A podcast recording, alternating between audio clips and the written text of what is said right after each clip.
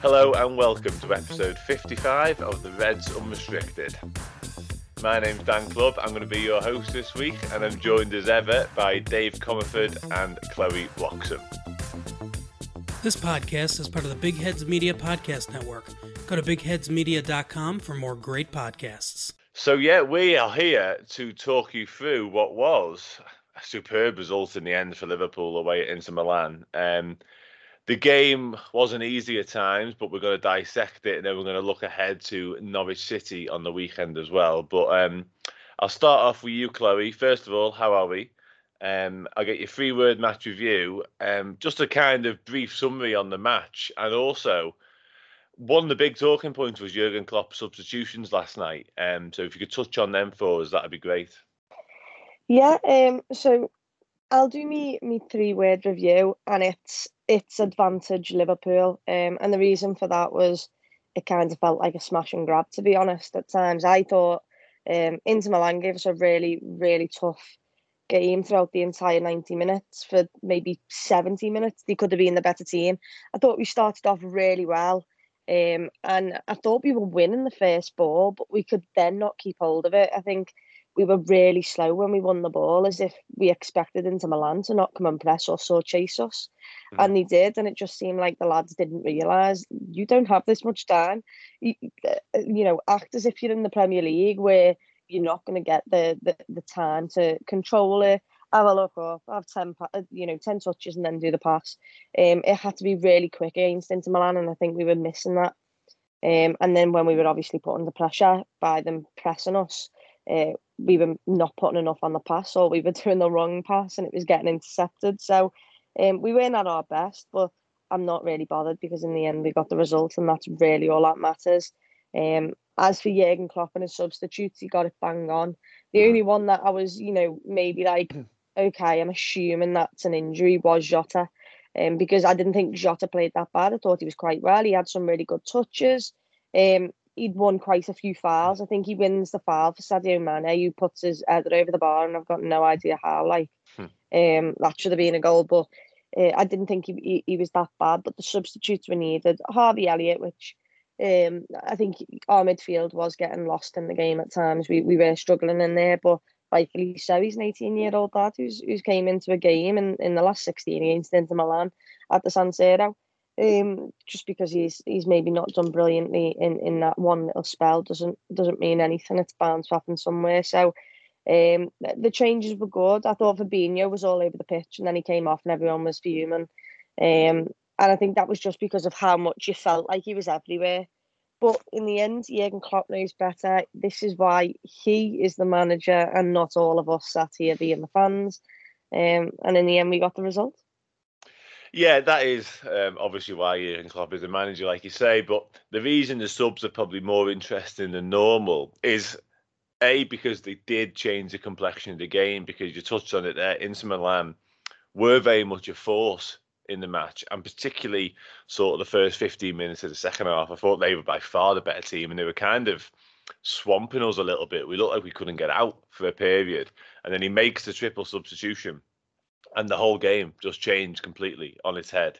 Um, we had a lot more control, etc., etc. So the subs are a particular talking point this week, like I say. And just before I come to you, Dave, you mentioned smash and grab there. That could have easily been someone's three word match review, and I hope it isn't yours now, Dave, because, like I say, for the most part, we weren't getting dominated or anything of that sort of ilk, but it was two late goals and the result is superb. So, you know, it would have been an apt three word match review. And Dave, I'll come to you for yours.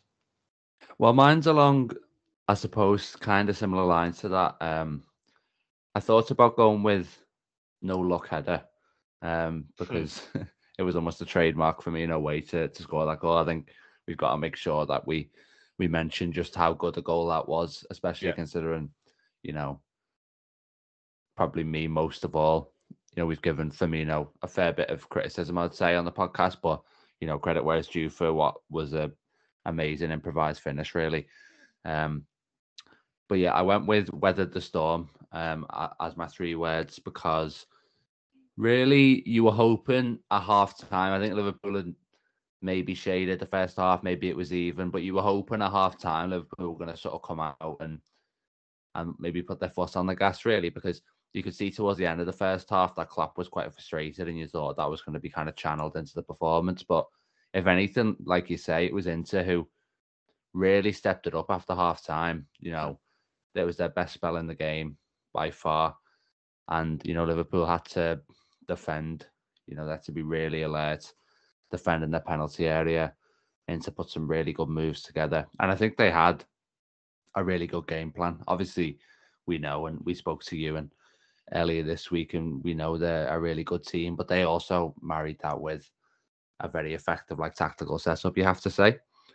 But yeah, what we managed to do was was ride out that storm, make those game changing subs. Um, and you know, the, the difference was, was clear to see um on the back of those, and then get the goals late on to get what like you know what you said is a uh, a fantastic result and hopefully one foot really in the um in the last eight now. But um, another thing I'd, I'd like to mention, just sort of on the game generally, and it's not actually something that um, we've kind of got in our agenda really, but the set pieces, you know, this season have been ridiculous. Mm-hmm. Like there's there's a stat here from from James Pearce um, that he put out this morning. 19 set piece goals we've scored in the Premier Champions League. You know, bear in mind it's February.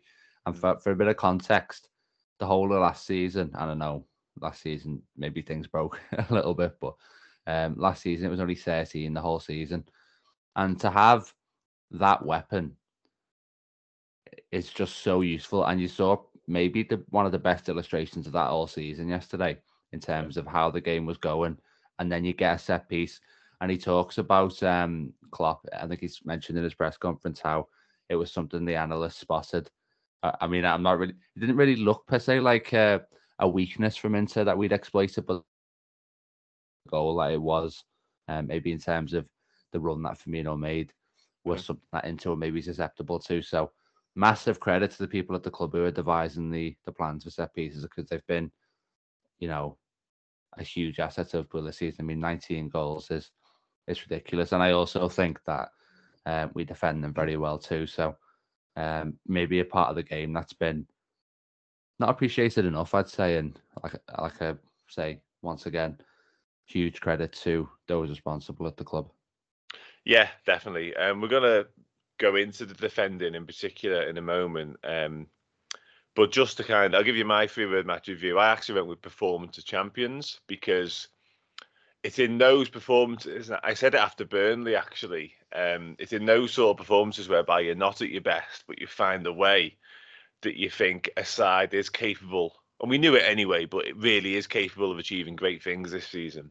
And I think last night was another illustration of that because there was periods, particularly after the half time, whereby we were on the ropes and we did have to weather the storm, as you say, Dave. But we managed to get through that and adapt and change the game mid game, which is really difficult to do. And to go to somewhere like the San Siro again this season and win with such high stakes as well is is incredible. Um, and especially when we weren't at our best, because prior to the game, we are all thinking, okay, if Liverpool turn up here, after speaking to Ewan in particular, you think Liverpool turn up. If we play sort of anywhere close to our maximum, we should, you know, wipe the floor with this Inter Milan team, even though they're very good, but we're at the next level above. We don't do that, but we still find a way to win 2 0.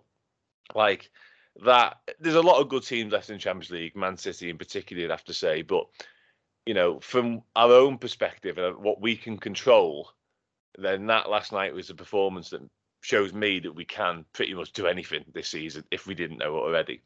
Um, just to kind of sum up what a few what you guys have said really um, throughout the game, um, I think on the subs we have been critical of Klopp substitutions in the past because they often are a little bit bizarre and they don't change games. They don't have the effect that we'd like sometimes. Um, last night was the opposite of that. Even the Fabinho one which definitely raised eyebrows at the time because I thought he was outstanding while he was on the pitch. But listen, he makes a change and we are far better after it. Maybe that was a combination of fresh legs and them tiring. I'm not sure, but whatever it was, it worked. Um, hopefully, Jota's injury isn't too bad.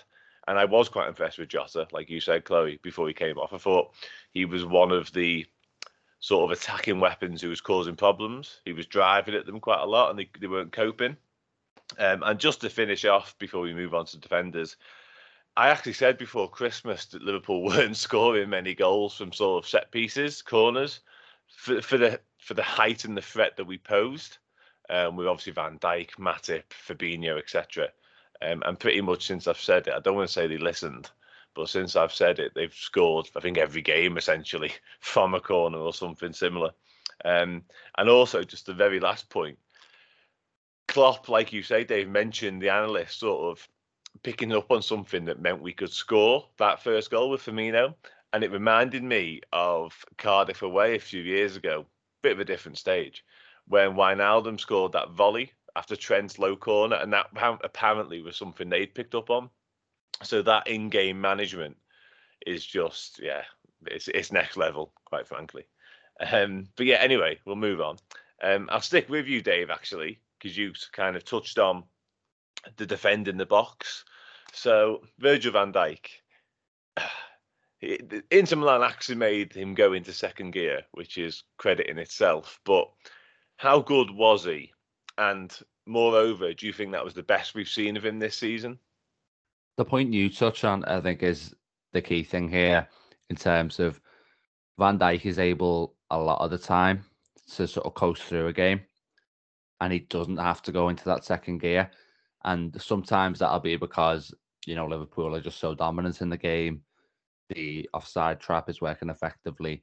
Mm-hmm. Um, and the opposition just basically on on the level. But sometimes that's because he does have a very ca- casual and relaxed manner a lot of the time, and it's almost worryingly casual at times. Um, I think, although you know, he's only got very very minor um, chinks in his armor. But the thing yesterday was that he had to access that second gear. And I think when he did it, it really emphasized and hammered home just how good he is mm. because he just sort of went to this other level within himself. And maybe the moment that epitomizes it was when the ball comes over the top. I'm not sure who, who passed it, but the ball comes over the top for Dzeko, and it's a, it's a decent touch. To be fair, you know, it's not a hugely heavy one, and Van Dijk just completely shrugs him off. He just turns on um, turns on the afterburners. I think he could have gone quicker for the record, actually, but yeah, he turns on the afterburners. Moses ahead of him, shrugs him off the ball, and almost when you watch the replay of that moment in slow mo, you can see Van Dijk's just activating his kind of mean face and this sort of really outraged look on his face that someone is almost dead, um, try to get in behind him like that. And you can see the look of resignation on Dzeko's face as well, which I thought mm. was quite good and quite apt. But yeah, I think that was why I think it's a contender for his best performance because he had to, you know, he had to step it up and he had to defend um a lot more than he he, no, he normally would have to really.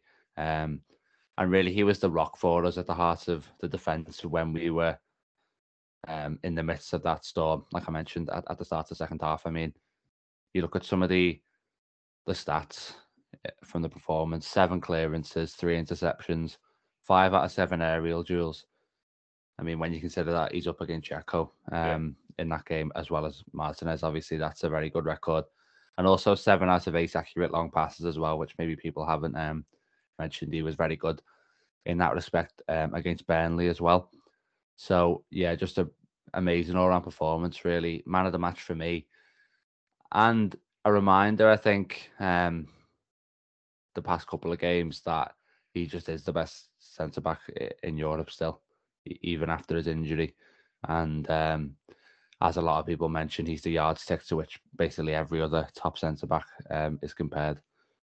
Yeah, one hundred percent, and I think you're dead right in terms of the last few weeks. For me, he's turned a corner sort of after Christmas, and that's not to say he was bad pre-Christmas because he was far from it. He was still best in the Premier League sort of situation, bar none, in my opinion. Um, but like I say, he's just gone up that if you use the same analogy, he's gone up them gears again in the past few weeks, and last night was just imperious. considering the pressure we were under at times and the quality of opposition, I thought Van Dijk was unreal. Um, Chloe, I'll come to you on the Van Dijk, but Dave obviously gives Van Dijk man the match there, um, which I think the Champions League did. So it's it's hard to argue with. But I think Ibrahim Konate was a contender, wasn't he? Yeah, hundred percent. Um, I thought he could have been given man of the match as well. He was constantly on the, the front foot. That's what I love about him.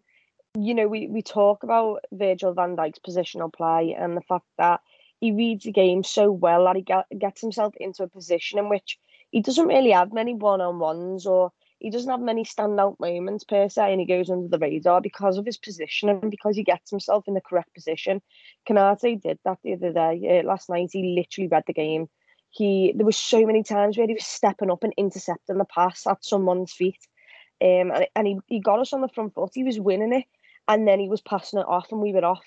And I think to myself with Konate, I don't think he's really had a, a bad game maybe Brighton. I, have got Brighton stuck in my head at home mm-hmm. where he might have not been brilliant in the second half, but I don't think Virgil van Dijk was brilliant. I don't think anyone in our back line or midfield was brilliant in that second half against Brighton.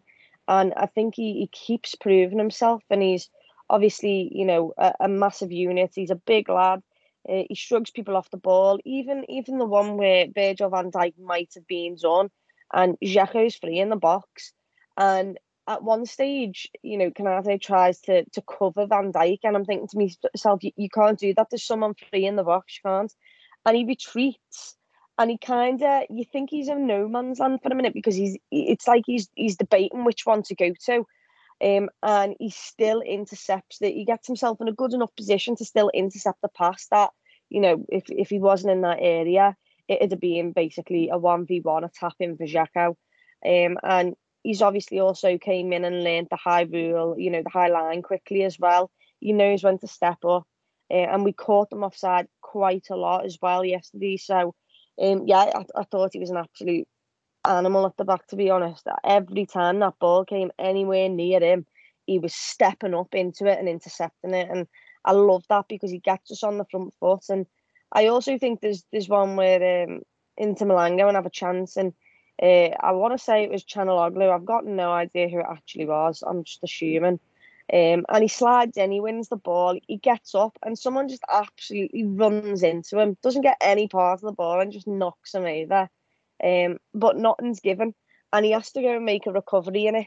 But these he, that it just shows his pace as well. He's got the pace that if we use this high line, you know that you're going to be safe in a sense if someone manages to break it because you've got Virgil van Dijk and Konate who, if needed to, can put the burners on and get back.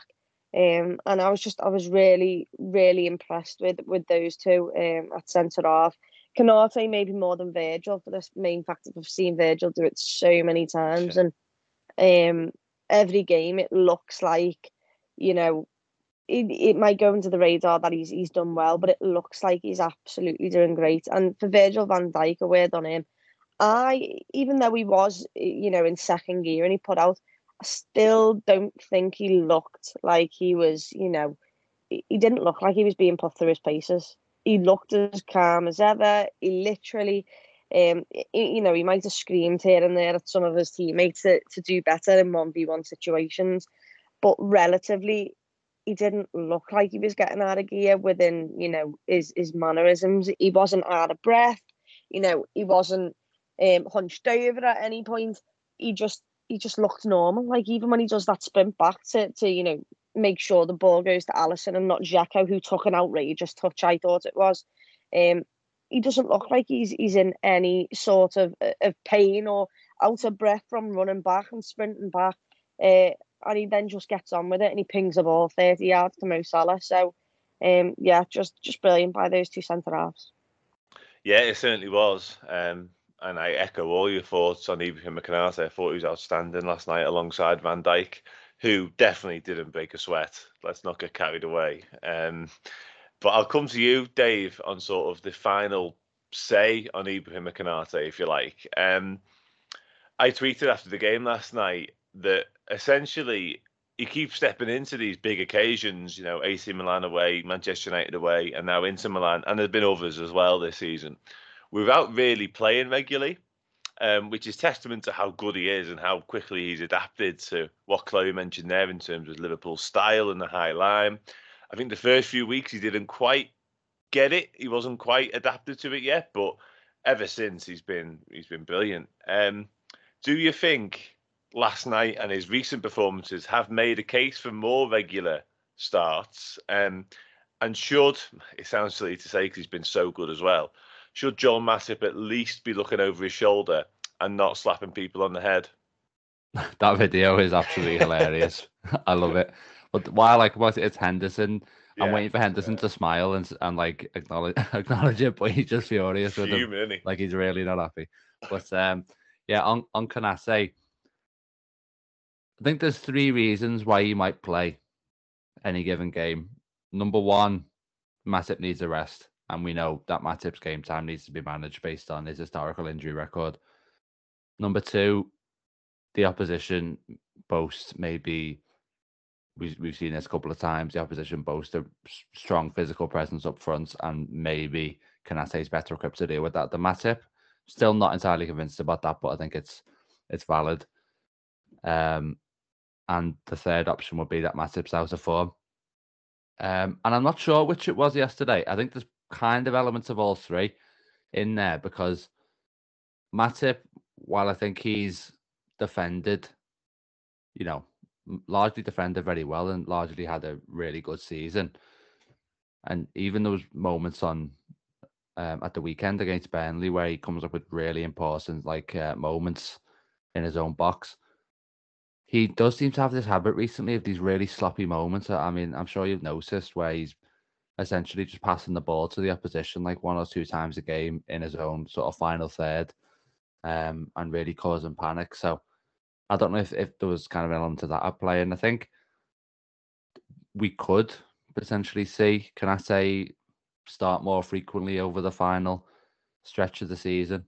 Um, it's certainly something that he looks, you know, capable of because, you know, I mentioned on Twitter yesterday, United away, AC Milan away, Inter away, he's been absolutely colossal in all three games.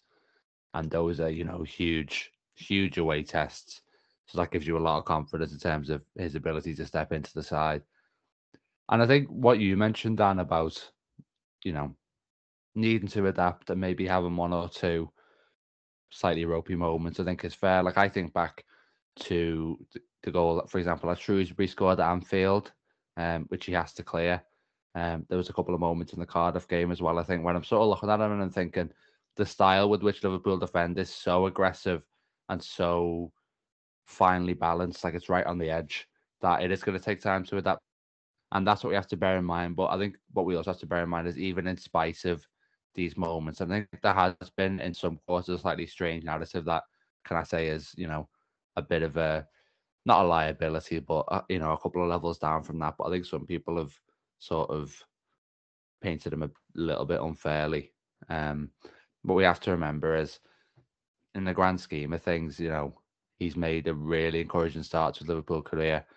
You know, nights like that make you really excited about his sort of long term future at the club.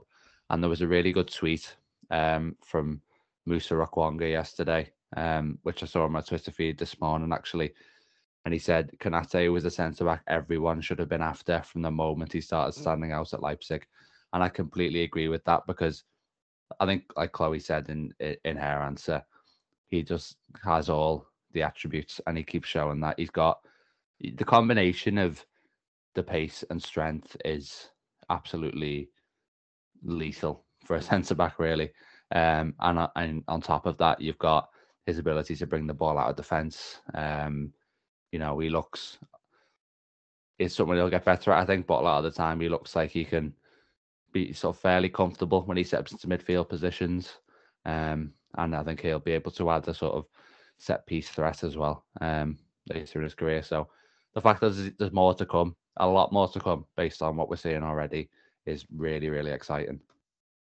Yeah, it certainly is. Um, and on top of all of that, really, the only thing we haven't seen from him yet, which will almost only enhance his game is that sort of prolonged run in the side. Like, you know, I don't he hasn't had that run of games yet whereby he's been able to sort of cement his place or even become accustomed to being a Liverpool regular. So once that happens as well, which it inevitably will further down the line, maybe even this season, he is only going to get better and go from strength to strength. So it bodes really, really well. Um, and obviously, you touched on there in terms of, you know, everyone should have been looking at him when he was at Leipzig.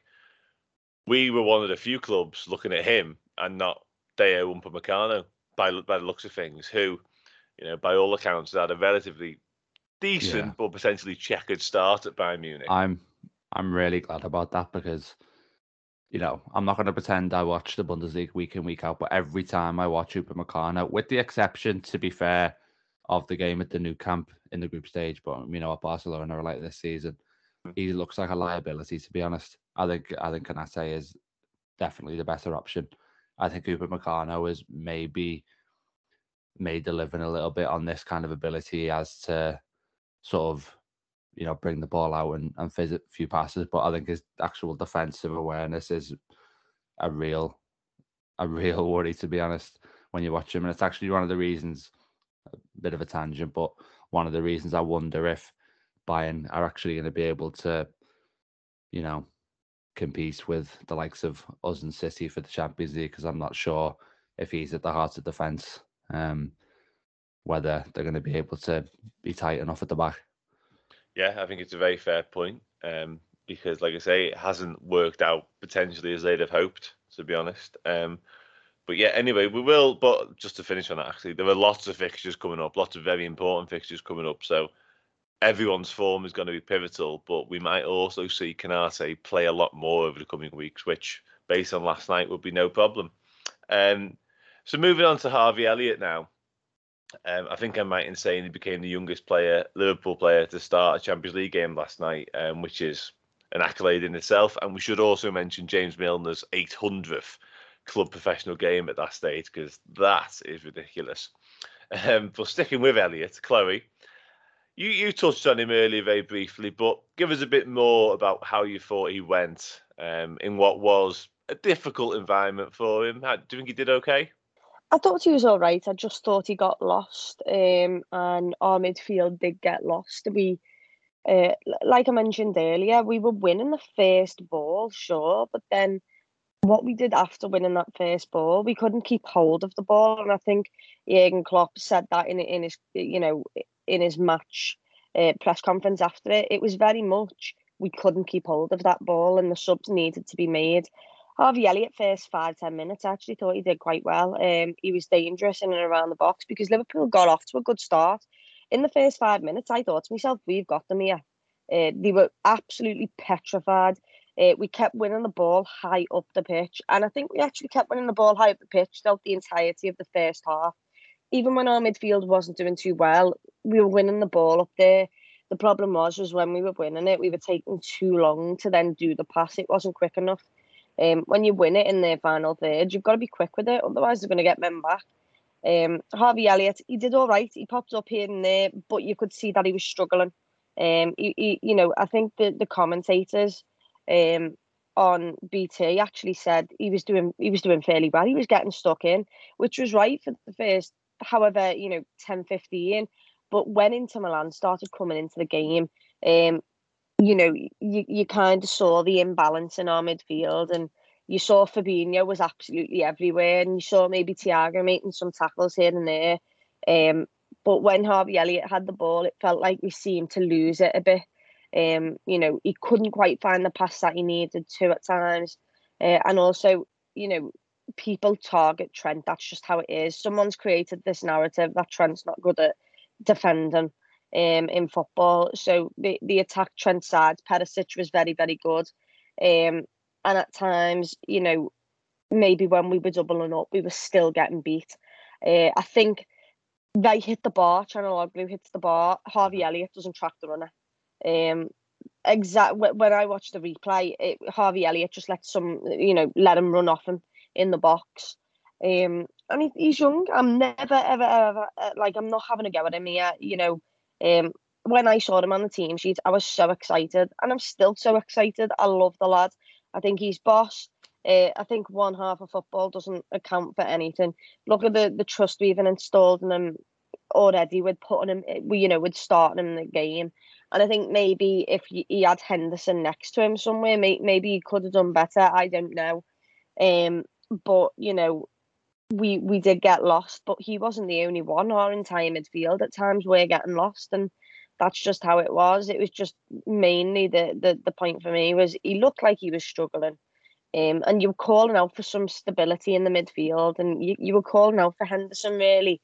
Um, and when he came on, you saw a, a vast improvement. We managed to keep the ball, and it's like always if you've got possession and you're, you know, if you're basically recycling that ball, um, the opposition don't have a chance to score because they don't have the ball with them. And at times we were just giving the ball away too easy on the edge of our box, or you know, we were um, not doing the correct pass and not finding the man, and, and that's what it felt like in the first half, especially. And um, I, am glad that Calhanoglu's at the bottom, not put it in because. Mm. Then Harvey Elliott would be highlighted in depth, and we all know what people are like. They'd, they'd give him crap. So um, and I'm talking about BT, you know, analysts as well. Be you know, if if Rio Ferdinand and all that would have been on Harvey Elliott if that goal goes in, that's just how it would be. So um, he wasn't awful, he wasn't bad. He just wasn't what we needed in that game, and that, I think that's the easiest way to put it. We didn't when it, first ten minutes he was boss. He looked good. He was effective. He was getting stuck in. After the ten minutes, when they was putting the pressure on us and pressurizing us, you felt like we needed something else in the game and maybe he wasn't the thing. We needed more stability. And he's a young kid and he was always going to be the first sub. Um, but take nothing away from him. We've already got the confidence to put him in this game and I was really excited and I didn't have a worry in my mind when I saw him in that starting lineup. So um, it, it's a 45 minutes which you can you can learn from he will learn from. He's got the experience now uh, and he moves on from it yeah, and that's the important thing. You said it there in the midst, really. You said it is only sort of 45 minutes of football, um, and we can't sort of, you know, cast him aside based on it because what he's done previous has been outstanding. Um, I'll let you have your say, Dave, before I come in. And just to say, actually, before you move on, I wanted to um, say, as we were talking about Upamecano and um, Konate a minute ago, Chris Williams on episode four of the Reds Unrestricted podcast told us when we were asking about Upamecano that it should be Konate teams are looking at. So big credit to him for that. But yeah, Dave, I'll let you have your say on Harvey Elliott anyway. Yeah, we got the sort of the inside scoop early on on that one. But um yeah, I can only echo a lot of what Chloe said in terms of I thought he was all right to be honest. I wasn't watching the game, you know, myself and thinking he's particularly struggling. Um, I think other people the consensus seems to be that he did kind of struggle. I I didn't really see that, but um, I think the, the point to stress here is that, and it's something I, I said before the game. You know, if you'd said at the start of the season when he'd just come back from Blackburn on loan that Elliott was going to deservedly start away against Inter Milan in the last 16 of the Champions League, like that was nowhere near mm the squad role that I expected him to have. And don't get me wrong, I was excited about him and he was amazing on loan at Blackburn. But, you know, that was the championship. He's 18. I thought he was going to have a kind of, you know, may- maybe even less of a squad role than Curtis Jones or about the same, to be honest, if, if I think back. So that in itself says a, a great deal and he should be extremely proud of that. I mean, I I looked at what Klopp said about him afterwards and, you know, I think when it's a young player, the style of management is maybe a little bit different. And Klopp actually, you know, came out and said Elliott can play so much better than that. Um, and you know, sort of said, you know, he he will recognise that too. So, I think Klopp thought that he could have potentially done more in the game, um, and he will sort of emphasise that to him, and it will, I think, as a result of that, be a positive experience, and it'll be interesting to see um, whether he, you know, starts more big games. We've got some huge games coming up. Mm-hmm. Um, I think after sort of the Leeds game in midweek, um, obviously the cup final. I think there's there's a sort of sequence of games with a lot of like, you know, really really big looking um fixtures in there. and be just see how much uh, he features in that. And I think uh, Klopp likes Elliott enough that even though yes, that he didn't go 100% to plan, um, that he will still, you know, feature in some of those matches and will again be another huge show of his faith in him.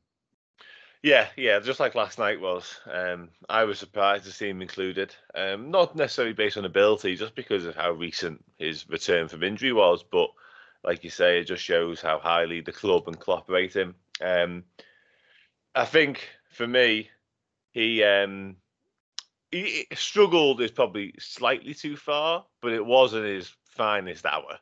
Um, he was second to quite a lot in what was a high intensity midfield, and he just seemed to, like I say, not quite get to the ball as not react as fast as Inter Milan did. Let's say that. Um, and I think another important point to mention, you mentioned Curtis Jones there.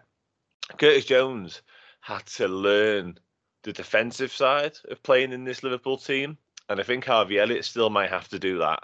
He's a wonderfully talented footballer, and I adore the lad. I think he's brilliant. But so much of his talent is based on going forward and what he can do with the ball. I just wonder if he still has to learn that defensive acumen and that defensive side of the game a little bit more because when games aren't going our way, like last night wasn't, he wasn't able to influence the game as he'd have liked. So maybe that's what. Listen, the kid's 18 and he he's going to be an absolute superstar. But in this side, he might just have to adapt slightly, like they all do. Um, so yeah, no real qualms whatsoever. Um, yeah, I think just to on, say on that, um, you know, when Elliott actually came back from that loan, I mean, I'm not sure what you two expected, but my anticipation was that he was going to be a sort of Salah backup almost on the right wing. And I think yes. that's maybe where yeah, we've yeah. seen him in previous Liverpool appearances. So that does kind of tell you that he is kind of you know, I think he's got the skill set to play midfield. Don't get me wrong, but I think he instinctively is an attacking player. Exactly. Um, so the point you make there, I think, is probably quite an important one, um, and that is just going to be a learning process. And I think on the whole, it's been one that he's, um, you know, it's been pretty positive um, so far on the whole in terms of, you know, making his game more well-rounded. Mm-hmm. Yeah, and again, Curtis Jones was, you know, coming through the ranks at Liverpool, played on sort of the left side of the front three a lot. So when he dropped deeper, he had to learn, um, and it's just the same process Harvey Elliott's going to go through. But I've absolutely no doubts he'll cruise it. Um, before I get one final question into you guys, I just want to mention myself. Um, Luis Diaz, I thought was outstanding when he came on. I think we've mentioned the subs generally, but I thought Diaz again was superb. Um, and I think generally we've mentioned a lot of the star showings. I think Andy Robertson had a really good game at left back as well. One slightly dodgy moment, but generally speaking, I thought he was really good. Um, so yeah, you know, we move on. But in terms of moving on, I'll ask you guys in turn. 2 0 at the San Siro, coming back to Anfield, European nights. Is that tie done for you, Chloe? Um, I'm hoping. So. See, here's the problem I always have with this. Um, I always want Liverpool to be well. There's there's no away goals now anyway, so it mm-hmm. doesn't really care anymore about that. You know, UEFA just wrecking football over there, um, because it would have felt even bigger, wouldn't it, with those away goals? Yeah. But I'm I'm always stuck in this situation where I just want to get the job done. Or I want it to be where you've got to come to Anfield and you could slightly still be in the game and the atmosphere has to be unreal and everything about a European night under the lights at Anfield makes it special. If it's 5 0 in the first leg or whatever, it's not going to hit the heights of what it usually is for the main reason of it's like we don't really have to worry, you know. Um, we only have to worry if, if something goes seriously wrong. So I think Inter Milan, after what they've, you know, I think they'll feel absolutely deflated. That's what I do think. I'm still going to say that it's on because 2 0 is never, uh, you know, um, it's it's in any game you're always concerned that if they get the next goal, you're in trouble. But uh, it's 45 minutes where the atmosphere should be good. They're now at Anfield. You know, everyone decided to shovel down how how good that the the atmosphere was in the San Siro. Just wait till they they come to hmm. us and, and let's see how they deal with our our atmosphere.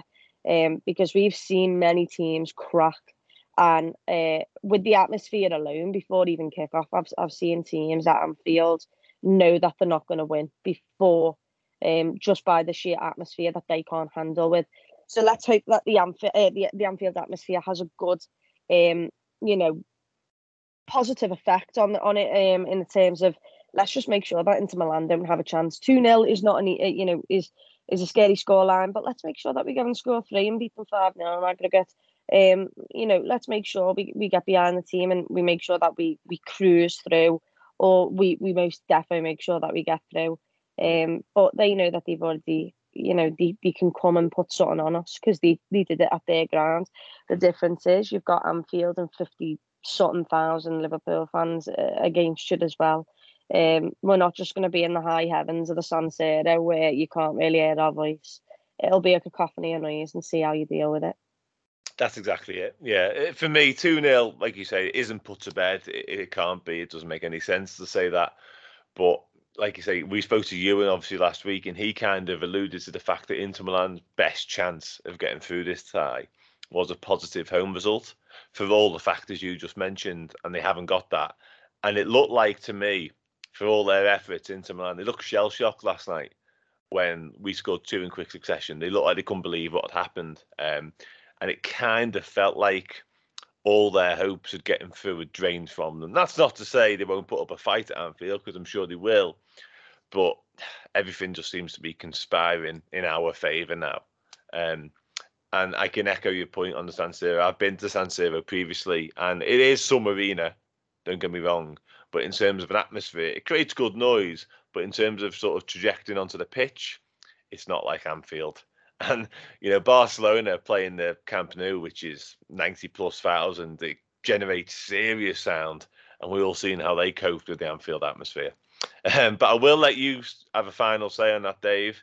Um, me and Chloe think the tie is just about still alive. What do you think? I think you both make a really good point about um, the deflating effect that it would have had. You could see the expressions on their faces after the Firmino goal. I think it was one of the few times you could actually hear our fans, and that's not a reflection on obviously our, our fan support. It's more about you know the noise in the stadium, but it really did knock the stuffing out of them, and understandably so because of how well they performed mm-hmm. as the underdogs in the tie. They've shown clearly that they're a good side, that they know how to sort of frustrate Liverpool, put Liverpool under pressure.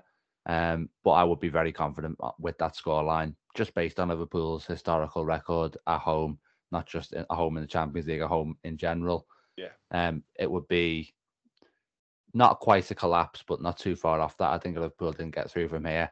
And I also think that I was saying this to my mate Jeff when I was watching it. Being at home sometimes for Liverpool feels like a goal head start um, if the atmosphere is enough. And if we do get an early goal in the game, that will feel like a killer. I think so. Yeah, very confident to be honest. Um, I'm not going to say one foot in the last eight because that feels a bit too, um, a bit a bit too confident maybe. Um, especially considering they are clearly a good team, like I say. But yeah, um, that's a result that we really should be um, sort of coasting through on the back of. I think. Yeah, I agree. Um, and that's a very nice, comprehensive full house there, which is good to hear. Um, but we will move on. So before that second leg, and before indeed the Carabao Cup final, we've got two Premier League games. Um, we're going to preview the first of which here, which will be Norwich on Saturday, three o'clock Saturday kickoff, which we have an awful lot of this season, which I'm not a fan of personally. But um, not not a fan of. I don't mind them, but yeah, I don't know. I prefer playing at different times. Um, I'll I'll stay with you, Dave. Um, just get your brief impressions of Norwich. I mean, I'm pretty sure we're going to say they've improved under Dean Smith and they've given themselves a fighting chance, which is a fair assessment. But what do you make of them a bit deeper than that? Well, that's the essence of it, isn't it? Like, um, it was weird with, with Farke because they sacked him, didn't they, off the back of I think their first win of the season. Um, so the timing was a bit strange from that point of view. Although I think it was like coming into an international break and it's proven to be a sensible decision because they've got Smith in. They've definitely gone up, you know, another level. Um, they've improved significantly um, under him. You know, he's a good manager. He showed that at Aston Villa. So yeah, like you say, they've got a fighting chance now. I mean, they sort of 18th, 17th in the table. Like they're not. Um, they, they were sort of looking like nailed on to be bottom for a while, and now mm-hmm. they're above Watford and Burnley. Although, you know, to a set to a certain degree, it's almost pointless looking at the table until everyone gets to the same or a similar number of games. Bit of a mess at the moment, but um, yeah, obviously we've already faced Norwich twice um, this season, and we'll play them again in the FA Cup. So met them quite a bit. They'll probably be sort of rolling their eyes at that because you know we beat them, you know, comfortably um, in both the first meetings. But yeah, I think they're a team now who will, you know, based on that sort of side that we face, I think this is going to be a little bit more difficult. Um, you know, we've seen them get some fairly decent results. To be honest, I mean, last weekend they played City. They started the game all right, but you know, it was kind of inevitable the way that that one was going to go. You felt, and I think that essentially that's what Smith's working with. He's working with a squad that, barring a few players, um, you know, they've got some you know really talented players there like Gilmour and Rashica, for example. I also think Brandon Williams has done all right. Shout out to Ozan Kabak as well. One of the most underrated Liverpool centre backs. um, although I'm not sure if he'll play or not. Um, I think there's a, he might have been ill recently, but um, yeah. So they've got some all right players, but broadly speaking, I think it's a championship level squad, and which Smith is trying to sort of overachieve with. Um, so yeah, I think it'll be a bit more difficult for us than it was in the previous meetings. Um, but like I say, you know, standards wise, there is a there is a huge gulf there. So yeah, yeah, and, and the thing is, I always think going into these games, even against sort of you know relegation threatened sides, um, they're not cut adrift as they once were. So credit to them for that, like I say. But they won't be targeting Liverpool away for points. That that won't be on Dean Smith's agenda. It'll be let's get there. You know, potentially even as bad as let's not get the goal difference to get a hammer in. I mean, I don't. That might be a little bit unfair, but you know, if they do go one goal down, two goals down early on, they're gonna say, okay, let's not get hammered here because who knows what could happen further down the line. But you know, realistically, they're gonna target other games for points, aren't they? So yeah, I think you know, it, all things said, it should be a relatively straightforward one. But Chloe, who, if it is going to be straightforward, um, there's one issue in terms of Diogo Jota. Um, Klopp essentially said he sort of an ankle ligament situation going on. It's swollen, um, but he did finish the half after it happened, so that bodes well. Um, I'll get your thoughts on the Jota situation, how much of a miss he might be, but you preferred starting 11 for the Norwich game, please. Yeah, I'll start with Jota, and I think obviously with what he's he's done for us this season, it is a massive miss, and I'd I'd feel absolutely horrific on the lad because um that second leg against Arsenal he was unbelievable. Uh, he came, you know, against Leicester. He, he scores the second. I'm pretty sure he also scores the winning penalty. He gives it to the Leicester fans. Um, he's made himself a, a hero over here already. You know, he's absolutely adored. His song goes off so many times on the Kop. Um, it, it's it's such a good song as well. So, um, it'd be a massive miss, and I'm I'm you know not just do I think it's a massive miss, and and it, it, even though we've got a really good subs bench now, it's still a massive miss because of what yeah. he does for us. Um, and you hope it's not serious, not just for Liverpool but for himself, because no one probably thought that he, would come to the level that he is, and he, he's done what he has, and um, you know he, he's getting the plaudits and rightly so. But I think he was a massive factor in us getting to that to, to getting to Wembley for the League Cup final. And if he's not in it, then mm-hmm. um, that'll be heartbreaking for him because yeah. that second goal against Arsenal alone was absolutely sensational. So um, I, I feel really bad on the lad, and I'm praying. I, I feel like my soul left my body when I heard, you know, uh, Jurgen Klopp and ankle ligament damage or ankle ligaments in the same sentence with Jota um, so I, I, it did make me think, oh no, but um, you know, we we've got other people there on the bench who will hopefully step up, and Roberto Firmino stepped up last night, so hopefully he can do it again. As for me preferred lineup, obviously Alisson in goal, um, Trent. I'm stuck between Matip and Konate. I don't think you can leave Konate out based on what what um, he did yesterday. I think that performance with Virgil van Dijk, the the partnership that he's created with Virgil van Dijk after only coming in here and there um, to play an odd game is, is ridiculous. Those two understand each other so well. Um, and I'd edge towards Konate just because of, of how good he did the other day. And I think uh, Matip might feel hard done by, but like David said earlier on, there's been times where he's just passed the opposition the ball and got us in trouble. So um, it's all healthy competition, but I'd go Konate, Virgil van Dijk. Um, I think here's where you can maybe rest some players. I think mm-hmm. maybe Tsimikas comes in, you know, maybe Robertson stays. I'm, I'm not really bothered, but I, I wouldn't mind either. I, I wouldn't mind Tsimikas. Um, my preferred lineup would, would probably be Robertson. um, but I'm happy with. Mm-hmm. My midfield, Henderson's got to start based on the performance he put in. Naby Keita can start, and obviously I'd want Fabinho, but I wouldn't. I wouldn't. The, the thing is, I wouldn't be against anyone starting. Um, I know that there's going to be some kind of rotation, and so my lineup's never going to be correct. Yeah. Uh, Thiago, I wouldn't mind starting, but considering you know he's he's played several games, I, would maybe give him you know 30 minutes and, and let him have a bit of a rest. As for the front three, I want Diaz to start. I'm going to be dead honest. I think he's electric. Every time he's played, he's looked unreal. Mane looked a bit lackluster. Um, he, he missed a header uh, last night, which looked fairly, if you know, if he gets it on target, it's a goal. Mm-hmm. Um, and when Diaz came on, you were hypnotised by what he did. So he he drived at that defence and he, he uh, caused him a lot of problems. So I want Diaz. Obviously, you've got Firmino. Um, I wouldn't be against seeing Divock Origi. I wouldn't be against seeing Takumi Minamino. I'd like Firmino, but knowing that Jota could potentially be out and he's going to have to play Leeds and then he's going to have to play in Wembley, um, rotation's fine. And then obviously, um, I want Salah on the wing. Uh, the, the Harvey Elliott, I'd slot back in as well in midfield. But I'm just thinking based off rotation, yeah. um, what, what to do. But I literally with with with our entire squad now, I don't really care who starts because I know. Eh, well, I'd care if it was a massive like you know if it was Chelsea, I'd probably be thinking more.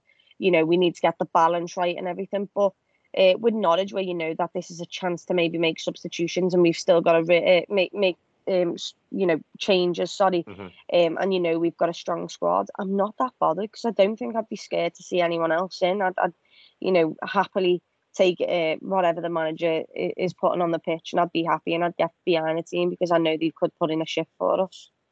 Yeah, that's exactly it. We have that luxury of options right now, don't we? And you know, to a certain extent, particularly this weekend, we have that luxury of opposition as well. And I don't want to speak too ill of Norwich because you know they're a Premier League football side, but like you say, we're not playing Chelsea or Man City. You know, this is Norwich, who are relegation threatened. So you'd think if there is going to be rotation, it might be now. Um, Dave, would you have any sort of massive issues with this side? Have you got anyone you'd like to see come in?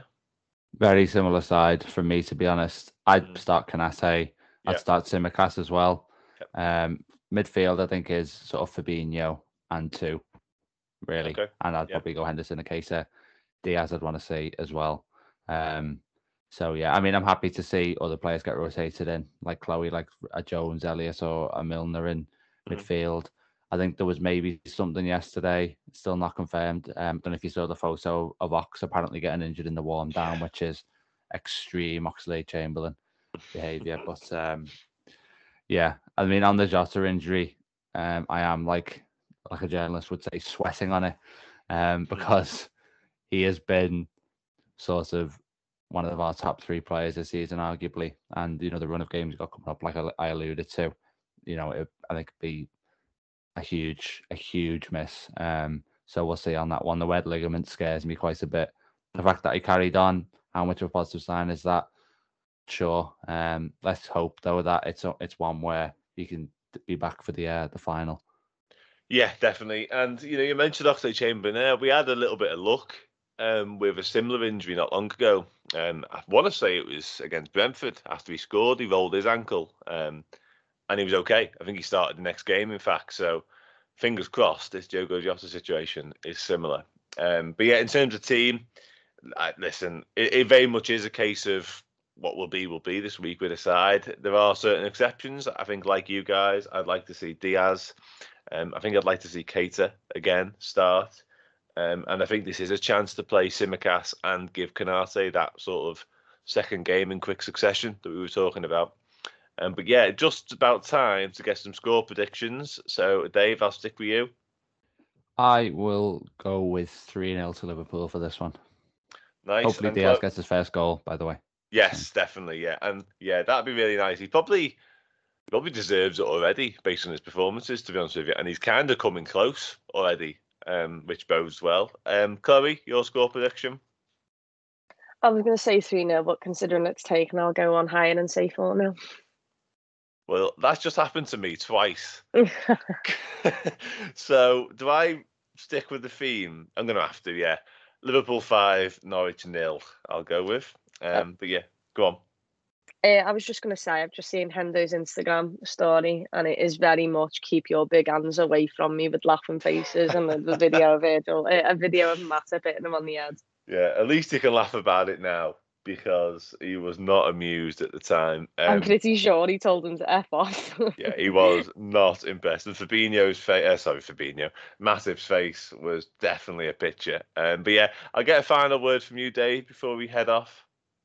Well, obviously we're going to find out in uh, Klopp's press conference a bit later today about that Jota injury. So, well, potentially we might. Um, it's a bit of a quick turnaround, so um, we'll see about that. But yeah, all I can say is, like I s- tend to say at the end of every episode, um, five star ratings, please.